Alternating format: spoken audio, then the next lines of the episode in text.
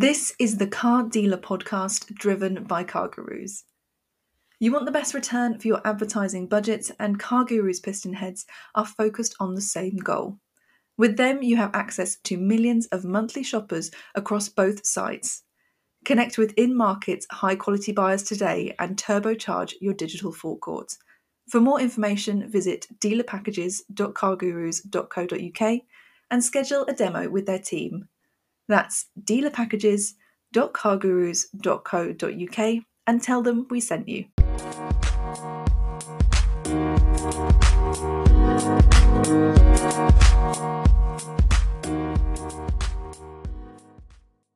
Welcome back to the Car Dealer Podcast.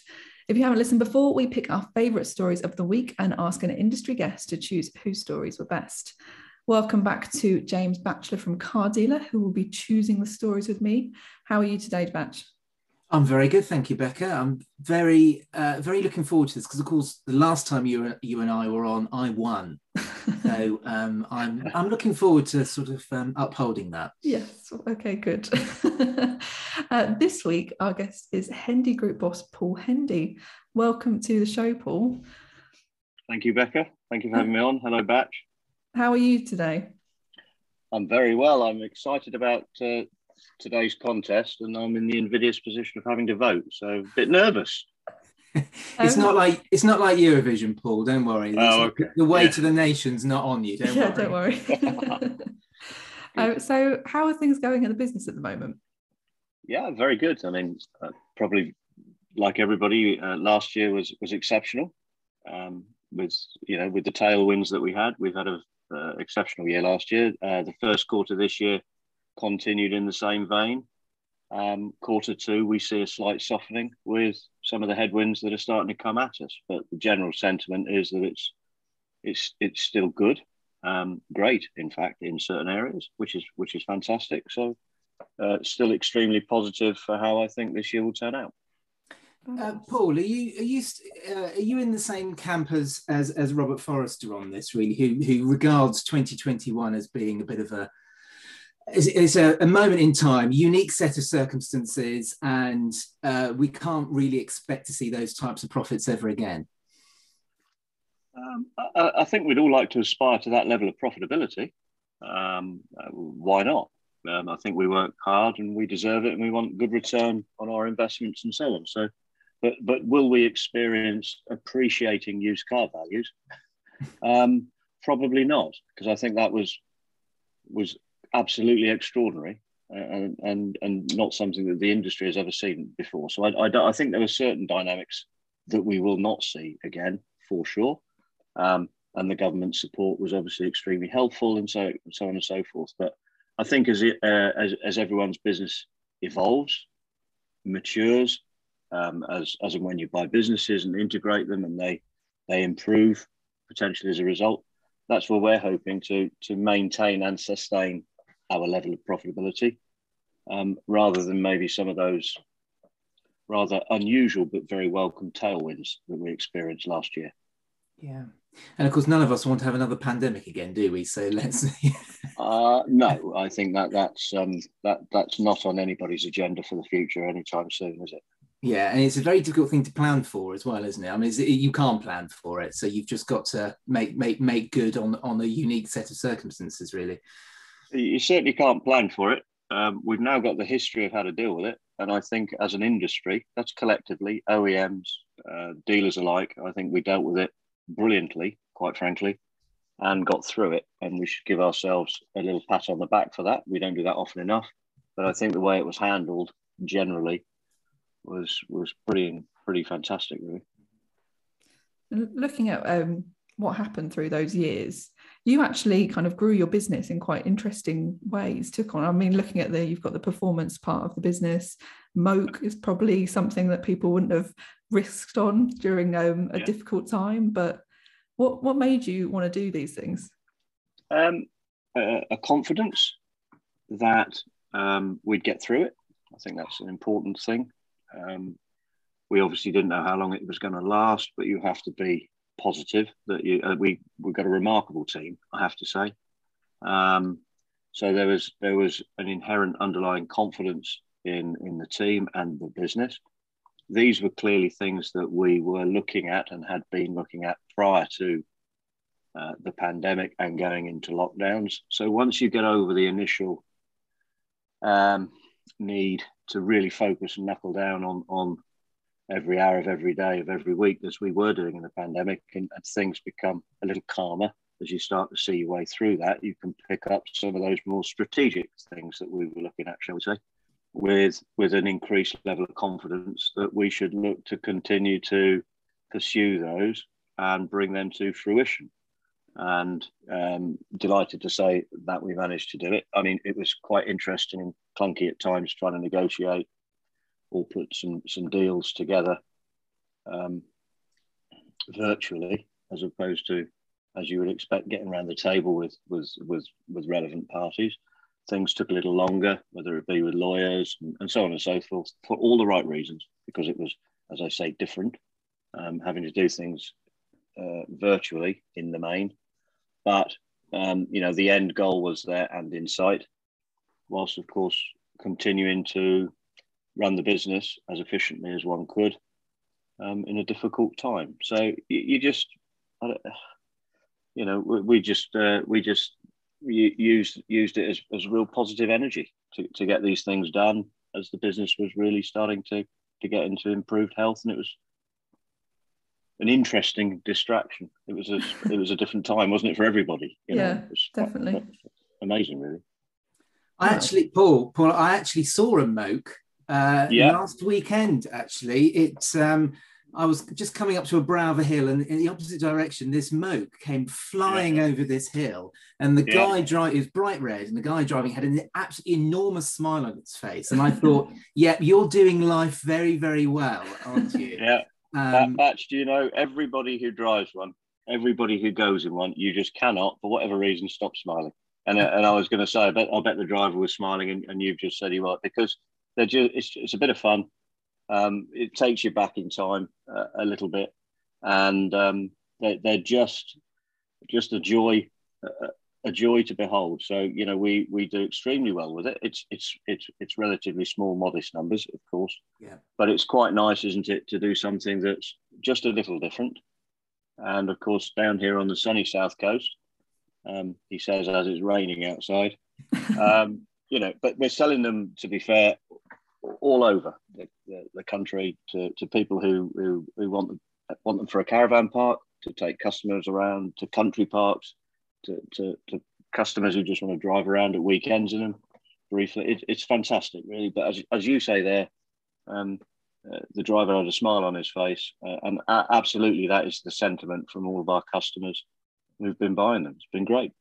Yeah, I mean, it is. It is an interesting. I mean, I think it raised quite a lot of people's eyebrows when they heard that you were going to be the sole UK distributor for the Wolves, the sole uh, dealer for them, because of course it's very different from what Hendy Group started out doing. You know, selling selling Fords essentially, and you know it's quite a you know it's a very different type of customer. Whereas with with Moke, I mean, I bet the customer walks into the showroom and you don't have to sell to them at all, do you? They want the product, end of, and they are not going to leave without it. Well, certainly, I, I, I, think you know we're, once you've had a test drive in, in the sunshine and enjoyed it, um, the majority of people certainly want to pursue it. So it's look, we, we provide mobility, and maybe it's just that different, slightly different bit of mobility, isn't it? Yeah. And you know, we're in the entertainment business, aren't we? Sometimes, and it's great to be able to thrill and excite people and keep them happy. So lovely to see the smiles on the faces, isn't it? It's great to see what we do. We'll have to come down and do a video with one. I think. oh, you know, absolutely, you should do. You'll, uh, well, you'll enjoy it. I can assure you that. Yeah, no, do that. It'd be great. It'd be great. okay, let me explain how the quiz is going to work today. Batch and I have both chosen our five favourite stories that have appeared on Car Dealer this week, and we don't know what each other have chosen. We're going to take it in turns to reveal our stories and have a chat about each one. And at the end, Paul has the final say on who is the winner. So, as Batch has already alluded to, he won last time he was on, so he gets to go first. Gosh, the pressure's high now, isn't it? It mm. really is. Um, right, I'd like to start with something which um, has been spoken about. It's been rumoured for quite a while, and it finally happened this week. And it's um, the opening up of Tesla's superchargers. Mm. Um, and I mean, it was it, it, lots of people have been talking about this because it is a momentous thing. And as we all know, Tesla very much led the way in terms of uh, EV infrastructure. Um, and by them opening up their uh, their network is is a is a is a sign that they they want to assist, they want to fuel, probably the wrong word to use there, but assist in uh, in this.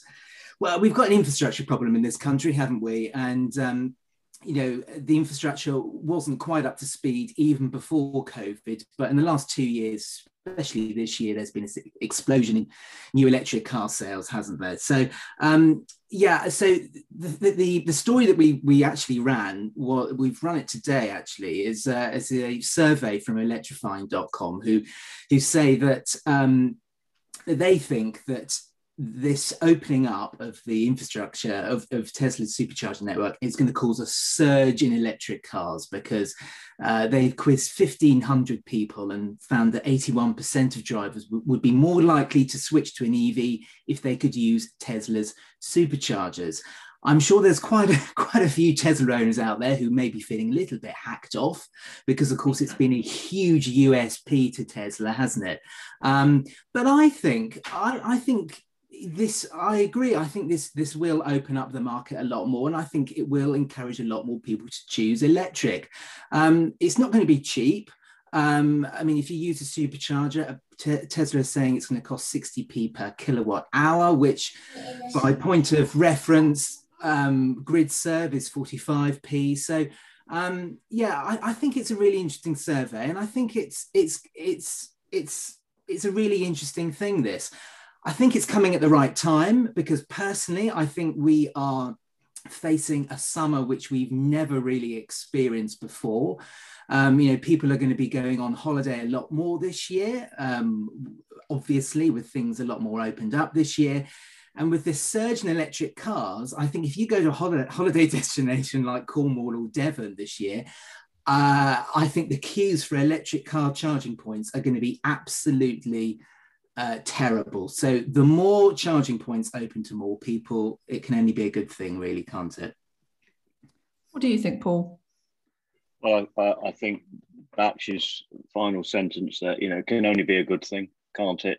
Um, I think you know it's it's a pretty magnanimous um, decision there that Tesla have made. Uh, I think it will chime to the the notion that more people are considering EV and and range anxiety is still there, albeit improving. But then also, you know, those that are doing long journeys who don't want long stops because they're, you know, they might have a, a an issue to be somewhere within a certain time. Clearly, the supercharger is going to be a massive benefit to that. So I do think it's a magnanimous move by Tesla. Shouldn't be underestimated that. I think it will help Tesla and their brand equity. I think they're being good corporate citizens for doing it. I think the the Tesla customers, yeah, I get that that you know it was a USP, and if they can't then get on their Tesla charger because there's a queue in front of them of of, of, of other products, that, that's an interesting one. It'll be interesting. Uh, you know, let's see how that plays out from uh, from a customer satisfaction point of view for the Tesla customer. But but certainly, we are seeing uh, the industry is seeing more um, interest, inquiry, more purchasing of electric product. It, it's becoming significant, isn't it? I, I also think that, dare I say it, in a few months, within a couple of years, I think there'll be more superchargers available of other other makes and models, uh, not just the Tesla supercharger. So I think it will catch up but but a good good as I say, good corporate citizens there from from our people from Tesla. So good timing, great mm. timing. Is that what um you've obviously got a few few brands with great EV products. Is there anything yes. that's particular popular, particularly popular with your customers? Gosh, I, I mean, I think that you know be unfair to single out across the 20 brands that we've mm. got but the and, and obviously with the the demand anyway uh, everything we have on order pretty much is on order with, with a customer's name against it um, mm. yeah, so it's you know we've got the Kia EV6, the Hyundai Ioniq on it, it they're, they're all they've all moved on, haven't they? There, there there's some serious. I mean, the Megane E, e, e Tech that went out, um, they they they're ordering tables just last week before the weekend. It's, the, the reception has been fantastic, absolutely amazing on a national basis, not just for, for Hendy oh, customers. Brilliant. So it's but but the cars now they're they're pretty cars, aren't they? They look mm. they look the part. They they drive well. They're, they're different from some of the products we might have seen um, initially. So uh, a, very exciting time, isn't it? I think I think there's more excitement around the subject uh, now than there was, as I say, maybe five, six, seven, eight years ago. Definitely. Shall I do my next story? Yeah, go for it. Okay. Um, so I have gone for um, a story I just find very interesting. And I think probably because I've talked so much on the podcast about um, online car sales and how we shouldn't we shouldn't count Cazoo out and because Carvana have done it in America. But obviously this week, well, for the last couple of weeks, we've been covering that things aren't going too well for Carvana now. Um, and the latest news we had this week was um, that they've been banned from a state. I think it was was it Illinois or something they were banned from operating yeah. in. Yeah. Uh, following them letting go a lot of their staff because their share price has massively dropped. Um, and they don't seem to quite be alone. I know um, this week we ran a story that James wrote saying, is, is it kind of not working out for these brands?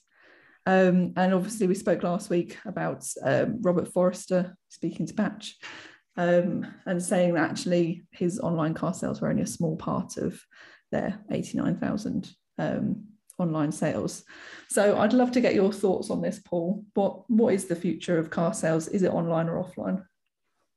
Uh, look, look, I was on record. I think it was within within the last two years, maybe eighteen months ago, we're going to see a blended approach. There's absolutely no question about that. And you know, omni-channel is is how it may be being referenced, where we, we will see customers who wish to transact online. Absolutely, they will. Um, my personal opinion is that will still be in the totality of the market that we see, the minority of of customers. The majority at the moment still will want to, yes, do their shopping investigation, uh, forensic work online, as one does, but we still see a significant uh, population of our customer base who enjoy the process of coming in, talking to the sales executive, whom they already may have a historical relationship with because we are part of the community and we do a lot of repeat business. They want to come in, they want to look around, they are spending significant sums of money so they want to spend time on the process and get it right. And our job is to facilitate that and help them point them in the right direction. There are so many different products out there now, whether it be hybrid, full EV, battery electric, plug-in, uh, petrol engine. We still sell some diesel. So that so that choice, there needs to be some some guidance, some consultation, and that is done far better than over keyboard. Come in, talk to us about it, spend time doing it and enjoy the process. So, for sure, some customers will want to buy online. Absolutely get that. But they will want that uh, physical experience where we can help them, the test drive, etc. And and I, I think, you know, and, and where, where the, the dealerships now, these amazing facilities that we've all got, there, there is absolutely a brand experience that the OEMs, quite rightly, want the dealers to immerse their customers in to get that brand, that ownership, that that feel good. And and that's what we do. I said earlier in, in the piece here that you know we provide joy. This is a mm. wonderful experience. People are spending lots of money. So so let's let's make sure that that is something that they go away from feeling feeling great about. Why not? So so yeah, I totally agree with Robert. Um, and and we've all improved. We, that's Hendy, that's many other dealer groups, improved our online position. And, and quite frankly, we had to. Why? Because that was our only way to market during lockdowns. And we moved within 10 short months, what might have taken 10 years. Mm. We all did that. And yes, uh, the, the, the Cazoos of this world uh, you know, circling that. Absolutely. But as I said earlier as well, as retailers, as OEMs, we, we do a great job and we moved and pivoted our businesses almost overnight, didn't we? Now, as things get into steady state rhythm again, yeah, we're doing some online. It's a small percentage, but it's there. We can do it and we'll absolutely fulfill it. Um, we'll deliver it to your home. All that great stuff we're, we're absolutely doing. But on site, um, for me, is, is still going to be a really significant part of what we do in the future.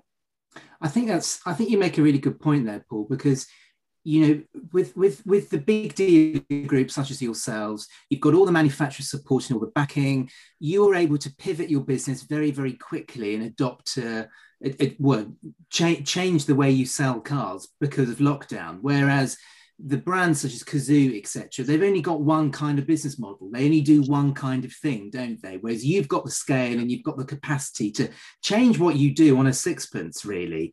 Um, and I think that the, I think that the, the litmus test of all of this is as soon as lockdowns ended, um, customers they returned to showrooms, didn't they? And they were very happy to get their cars delivered to their homes and test driven and, and uh, you know click and collect and what have you. But as soon as dealerships were allowed to open again and trade normally, customers were straight back in there, weren't they?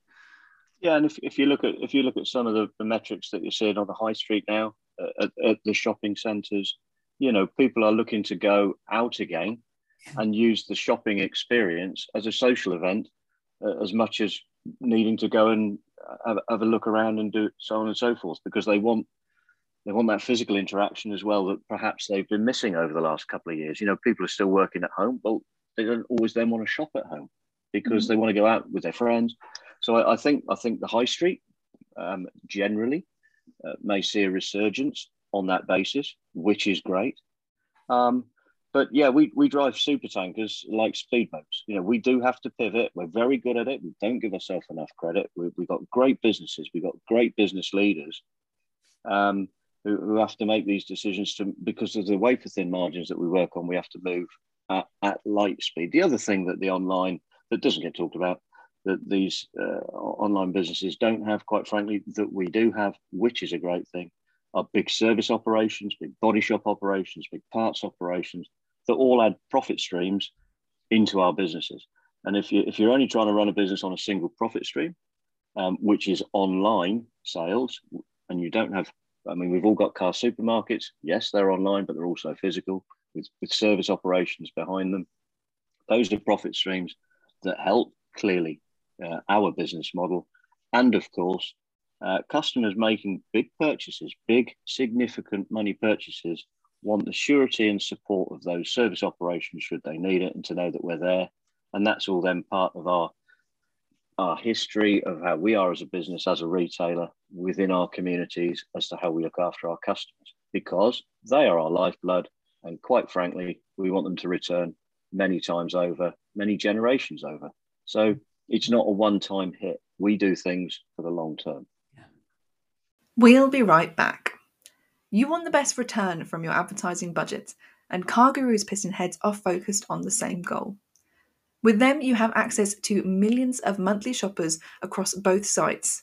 Connect with in market, high quality buyers today and turbocharge your digital forecourt. For more information, visit dealerpackages.cargurus.co.uk and schedule a demo with their team. That's dealerpackages.cargurus.co.uk and tell them we sent you. Now, let's get back to the quiz. Very good. Um, Batch, do you want to do your next story? Yeah, so talking about big money purchases, um, I want to talk about the new Range Rover. Oh. Um, and as, as as you know, I I could I love talking about Range Rovers, um, and I'm even driving the new Range Rover this week, and it is a lovely car. But that's not why I'm not giving you a review of that car now. I'm talking about this story which which we got about. Um, the new Range Rover is commanding thirty thousand pound premiums, as uh, you know, buyers they want to jump the huge waiting lists and as we know waiting lists at the moment are very very long particularly well i'm sure sure paul can comment on this particularly if you are a jlr dealer. But um but anyway so this story came from we got we heard from tom hartley who recently sold a 22 plate range rover for 30000 pounds above list. Now i was just paul i mean I, I what I'd what I'd like to sort of understand here is this isn't anything new, is it? I mean, you know, you know, cars which are desirable, ultra exotic, what have you, they've always you've always had dealers unscrupulously sometimes um, and also flying in the face of, of, of, wrath from the manufacturers for doing this, flipping cars very quickly to, uh, to customers who want to jump the waiting list. Firstly, I mean, have you seen a lot of demand for this new car? But, but more importantly, does this kind of thing, does it frustrate you as a, as a dealer group, or do you just turn a blind eye to it? Um, uh, well, similar to you, Batch, I'm in one this week, and it, we're not talking about that car specifically, uh, are we? But what a great car! And, and, if you did get a chance to do a review on it, it is an amazing. Yeah. Uh, you know, it's that classic saying, isn't it? They have got that car right. So I can assure you, it's it's tremendous. Um, look, I think it's a, it's the market dynamic at the moment. It's that whole supply and demand curve, isn't it? And it's being seen as a bit of an opportunity profit for those that wish to to to to do this. Um, it isn't going to last, um, but it, it's a, it's a it's a function of where we are at the moment. Is it frowned upon by the OEMs? Yeah, absolutely. and and you you know you just got to be really careful how you handle it because um, uh, it goes back to what I was just saying about um, we, we want repeat business from our customers. So it, it's a really fine line. It is not something that we encourage for that reason, that we do not wish to disadvantage any one particular member of our customer base over another um, for this very reason. But you know, it, it's it's a it's ever such a fine line, isn't it? Um, I get it, and you know, it's probably been seen more in the premium supercar prestige space where appreciating vehicles, I mean, some of this is dramatic, as you say, a £30,000 profit at the moment on, on that car as a premium is extraordinary, isn't it? Mm. But a customer who is that keen will pay that, that in, in the round. It, it's something that uh, we do not encourage for the reasons that I've said. I'm not saying it's it, you know each dealer will make their own decision on this sort of matter, and mm. that's that's how it is. So it's an interesting one, isn't it? It is because yeah. it's like like you say, it is market dynamics. You know, a lot of this is fueled by what's happening at the moment, but also this isn't anything new, isn't it? it but I think it, it, it appeals to a certain kind of customer who wants that car very, very quickly and they want to be seen driving around in it. But the typical customer when they're spending well, the, the the average price for a new Range Rover at the moment is 130,000 pounds. That's what a customer, the average customer is spending. So um, they they want the whole experience. And you know, Land Rover this week was saying to me that the typical customer experience for a Range Rover, they're taken taken out to lunch, you know, to a Michelin star restaurant, or they're given a Fortnum Mason's hamper. Those kinds of things, those those you know accoutrements of, of, of luxury living, are all part of the whole buying buying experience, aren't they? And the vast majority of people, that's what they want. That's what they're signing up to. They want to be treated, you know, treated well by the dealer. So it's Absolutely. it's customer specific, isn't it? It is, and quite right too. When you when you're spending that amount of money, um, you know, you want to travel first class. Mm. So that's what we want to provide, and and make sure that the the whole experience is is one. And I'm, I'm repeating myself again just full of joy. Yeah. And and you, you don't want to be your order to be usurped by somebody else that's just walked in because they can with a bigger checkbook. Now it happens. Um, it's happening. It's as I've said, it's a market dynamic. It's there at the moment. It's a very special car, but to the people that are, uh, you know, those customers um, that have waited, they want that proper experience, and, it, and we want to provide it. Quite frankly, and we don't want anything to get in the way of that. Mm. Very good. I feel like really left out because I've not driven one yet, but my time will come, I'm oh, sure. We, we can sort that out, um, oh, I'm going to go for something that's not quite as cheery, um, which is the news from today um, about consumer confidence falling to its lowest level since 1974, according to the GfK Consumer Confidence Index, um, which is, this keeps coming up about consumer confidence pretty much every week on the podcast. Um, I don't feel it, it feels quite as I don't know if we've just got used to the gloom, as they say in this, but I don't feel like things feel quite as bad now. Um, but I don't know what you two think. Are you feeling gloomy? No. in your Range Rovers. no, no. I think I think I think you're right. I think it's easy to report um, about uh, you know the, the customer confidence decline, the gloom, but um, we're not seeing that yet. Yes, clearly we are all affected by, aren't we? And going to be more affected by the, the rises that we've been seeing, aren't we? Whether it be the cost of fuel or what have you.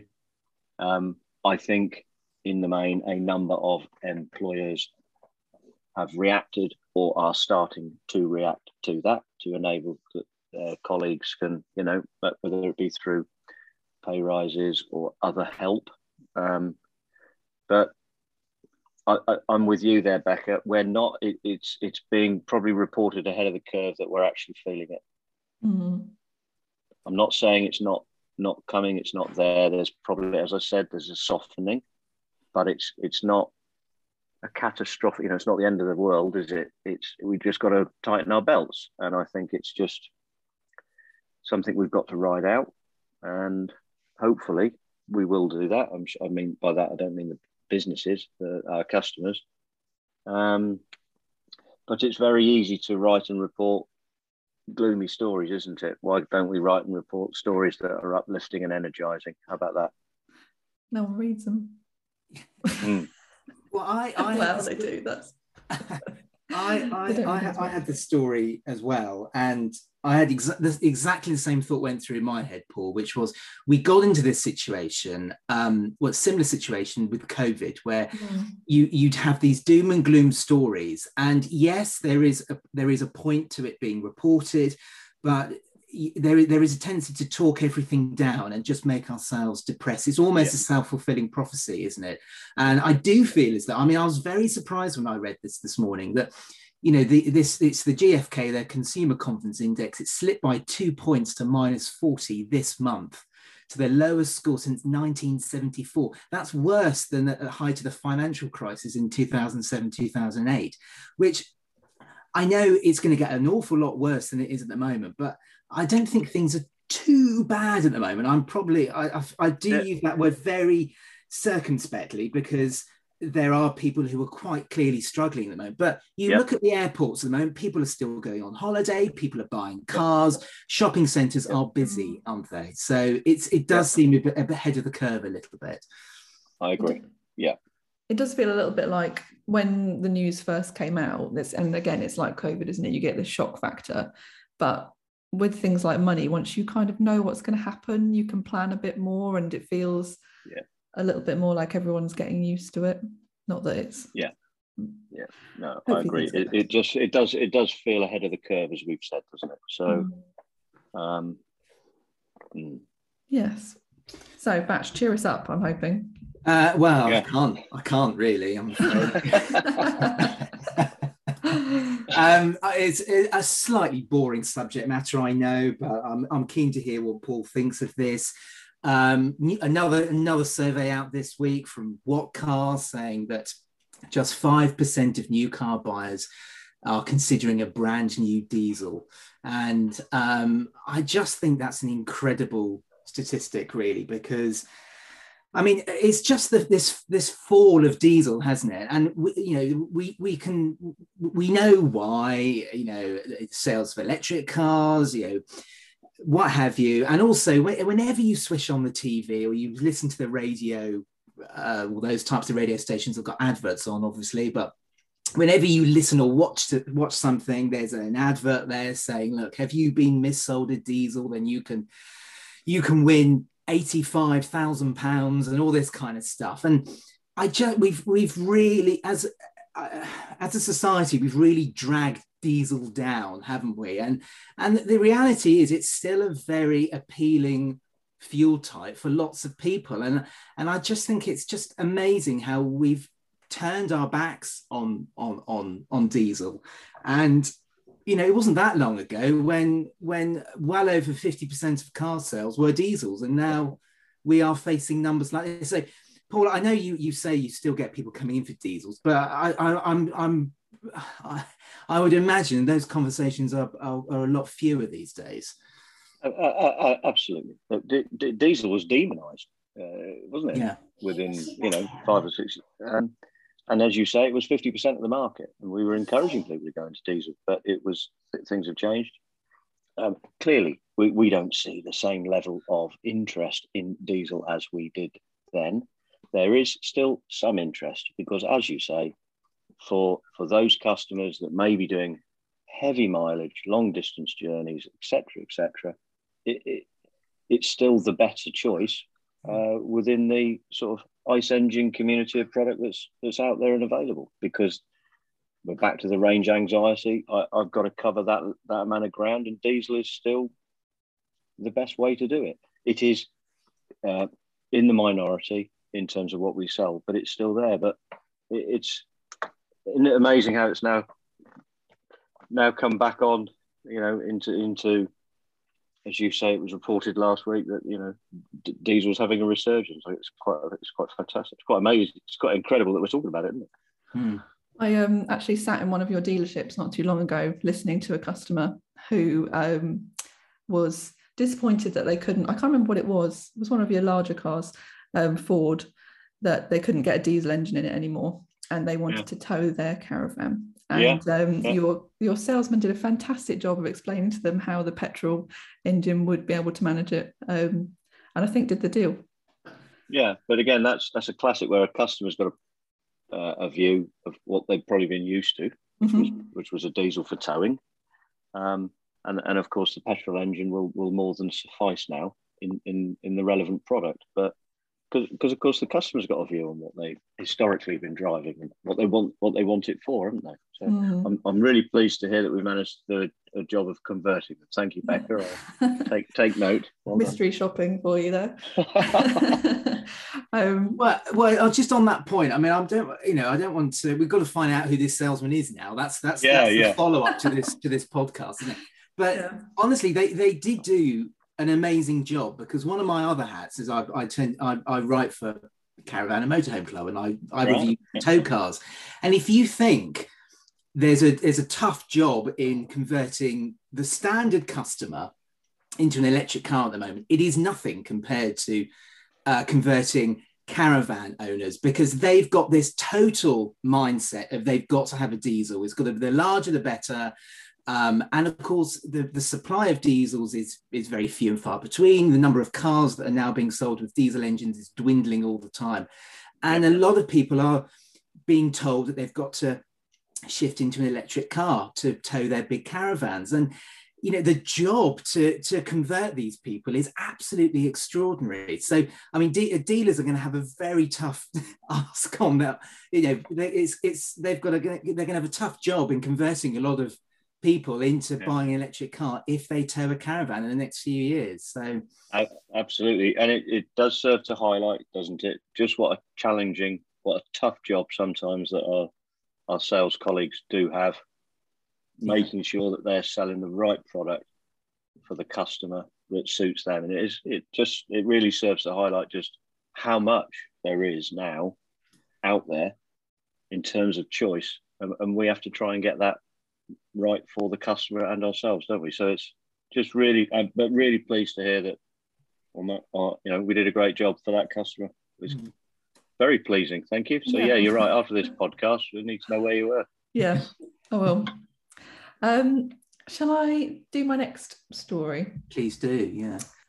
Um, so I'm going to go with um, the news that Volkswagen is set to take over Europe Car. Is it Europcar? I wrote this earlier and thought, how do you actually pronounce this? I think it's Europcar. Yeah, I don't know. I just all of a sudden was like, my brain doesn't work. Um, but yeah, I just thought it's quite interesting, quite a big deal. Um, but interesting that Volkswagen are moving more into mobility.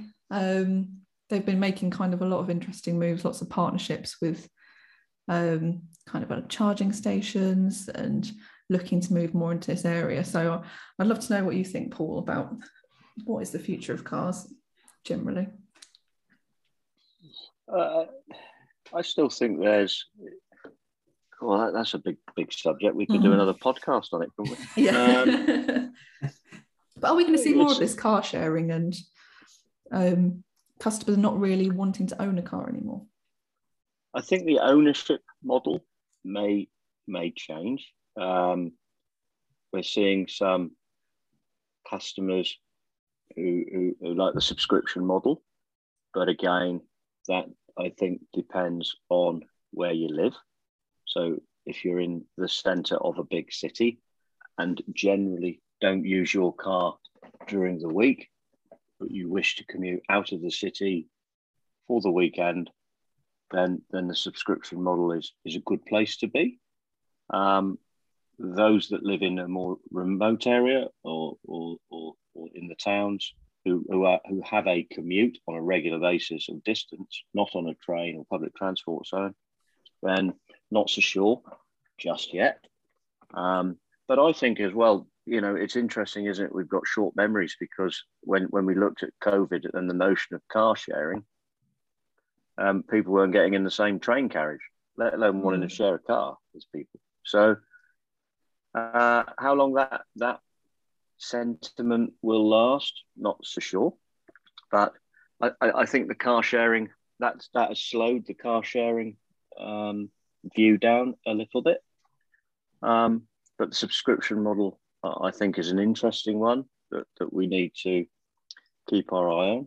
It's clearly not straightforward because somebody, whether that's the OEM or the dealer, has to, of course, have a suite of product ready, willing, and available um, for customers who wish to subscribe and only take cars at weekends. So, so you know, we've all run daily hire businesses or rental companies or leasing companies. So it isn't isn't that straightforward. You've got to have that asset sat somewhere on somebody's balance sheet.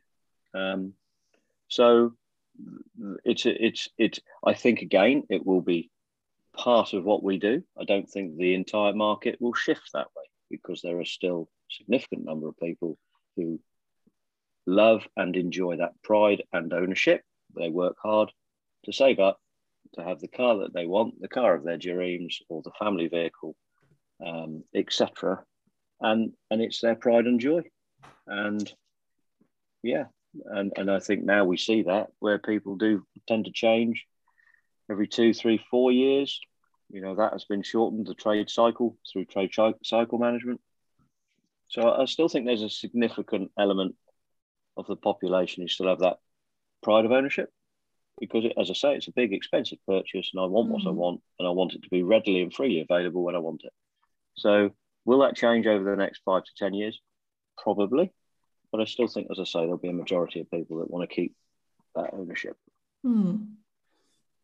Um, if I think if Volkswagen can do anything about reducing Europe Europe cars uh, prices, that would be great because I'm going on holiday in two weeks' time to Italy and um, hiring a VW Polo from Europe Car, and it's nearly seven hundred pounds for four days worth of hire. Wow! And it's apps. I know there's an explosion of, of holidays. I know, but it's apps an extraordinary figure, really. So if they can do anything about that, I'll be very very pleased. But um, I, but uh, a more serious point though, um, all of these things are exorbitantly expensive though, aren't they? I mean, you look at you know a number of manufacturers doing car subscriptions these days, and they are very very expensive, aren't they? And I and mm. I, I do wonder who these car subscriptions appeal to because obviously people with, with lots of cash to throw around but i can understand the models of subscription and etc etc but um, the prices of them are so expensive. And um, I think that's one thing that's going to have to be looked at in the next few years. If we are trying to, to um, well, the industry watchword is mobility, isn't it? It's yeah, it's yeah, it's yeah. it's finding the right product, the right service for the customer. But I, I think I think we're going to have to look at the pricing models as well because I think a lot of people are going to be priced out of cars full stop because everything is just so expensive. Mm. Yeah. Yeah, but we've we've been providing mobility for 160 years. Yeah, and that that has come in various, hasn't it? it, it it's an evolution of transport. Yeah, mm. and um, so so th- as you say there, that the buzzword that we mobility, well, we've been providing that for 160 years as a company. Yeah. So whether it be a push bike, a motorbike, a motor car, a van, we, we do mobility now, don't we? It's that ownership model that uh, that you refer to as well there. That um, um, uh, when when subscription becomes affordable and we don't have to pay, we only you know uh, we we pay for it when we use it. It's fine. It's it's having the right thing available that you want, and all of that dynamic will then go on, won't it? Mm. For some, it will suit. For me, at the moment, it's in the minority. Yeah. Mm. Do you have any stories left, Batch? I do have one last one. It's a bit of a bit of a it's a bit of a sad story. Well, a sad story for me because uh, I'm I'm just an old romantic, really. Um, you can just tell if every, everyone's sniggering on the podcast now. dear, dear, um, what it's going to be. no, it's just I think it's a bit of sad news. It's the Vauxhall insignia has gone off I knew you were going to say that. Sorry, I know. I'm just like a stuck record. How can you feel couple... romantic about the the Vauxhall insignia. Oh, well, I'll come to that in a second. That's the whole irony of all of this. Um, but um, it's a, it's a theme that we, we we had a couple of weeks ago when Citroen said they're going to stop selling the big Picasso space tourer thing, and I, am just sad about it because it's just it's a it's things like the insignia and the Mondeo. They're cornerstones of UK car culture for, for decades, and I think with with them, with them going and I, Paul, I don't know you, you, whether you've got any views about the Mondeo going, but I just think it's just a shame, really. It's something that's been part and parcel of everyone's life for, for decades. The irony to all of this is that I cannot stand the Vauxhall insignia. I mean, I just think, particularly the car before it, the Vectra, was a hateful thing. Um, but I'm I'm very I'm very teary eyed about it because it's just this this this onward march of the SUV and everyone's buying SUVs and they're turning their backs on yeah. on cars which are perfectly suitable you know a saloon car hatchback estate cars they suit a lot of people and yet the marketeers they they've they've convinced people that everybody needs an SUV so yeah um, I'm very sad about it. I don't know if you're sad about it. Well, not particularly the insignia, but the, the death of the traditional saloon car, Paul. I don't know if whether you well, feel the same or I'm just an old romantic. I don't know. Well, if, if I could give you a bit of therapy, don't, don't look in the rear view mirror because it's small. Look through the front windshield because it's much bigger and more positive, and you see you can see the future. So I think, yeah, look, you know, you could you could argue that the, the Cortina um, was when when that went was was a moment in time to be replaced by a Mondeo that all of a sudden grew a life of its own, and I I, I think it's part of the evolution. Yeah, you sometimes see you know vehicle nomenclature come back, don't you? Um, look at the current, the, the Ford Puma of today is very different to the Ford Puma of 10 years ago, but, but um, don't, don't get started the, on that, Paul. Don't get. well, look, look, look, at the Mustang. You know the, the current Mustang, mm. and then then you move into a Mach E, and, and that was the Mustang of the 1960s. So the, the, the nomenclature may return, but I, I just think it is part of the evolution, um, and embrace it, Batch. Don't fight it. it's, all right. it's all right, Paul. I'm going to go and start up my Ford Model T now. So let me go and do that. yeah. Oh, fantastic. Yeah. Well, you already said all the rest of my stories, Batch. So thanks for that. Um, I'm all out. But now that we're in, at the end of our stories, Paul, who do you think had the best? I, I, this is it's impossible. This is this is horrible, isn't it? This yeah. is not fair. oh, you're, you're both saying, yeah, that's not fair. That's fine. Yeah. Gosh, well, no pressure. We'll, we'll forgive you. No, I, I would have to go for the online story. That was me for once. That's that you. Yeah. I, I just think it's um it's you know as a it's a situation, isn't it? Which over the last two years has been a theme. It's it's it's now here we are as dealers, um, perhaps proving uh, we can cope with uh, lots of market pressures coming at us in lots of different ways. Yep, we can sell online, we absolutely can, and we can sell on site. And beyond that, we then provide all the other services that I've alluded to to make that customer's ownership, you know, an absolute delight. So um, I'd, I'd go with that story there, Becca, for you. How's that? Thank you very deserved win I there. I was not expecting that at all. Very but deserved. this has been it's been a very positive podcast, which is nice. I don't I don't hold grudges, Paul, so don't worry. yeah. But he does want to drive in that moke now. Yeah. yeah. Forget the Well, you get the yeah. Range Rover. Ba- Yeah. Batch gets the moke, you get the Range Rover. yeah, How's lovely. that? That's worked out well. Uh, well, thank you, Paul, for judging today. Um, thank you to Batch for competing, and thank you to everyone who has listened. We will be back again next week with another podcast, so don't forget to subscribe and get a notification when every episode is live. If you want to find out more about any of the stories we've mentioned today, you can click the links in the show notes below, or you can head over to cardealermagazine.co.uk and scroll down to the podcast section. Thanks again, and until next time, goodbye.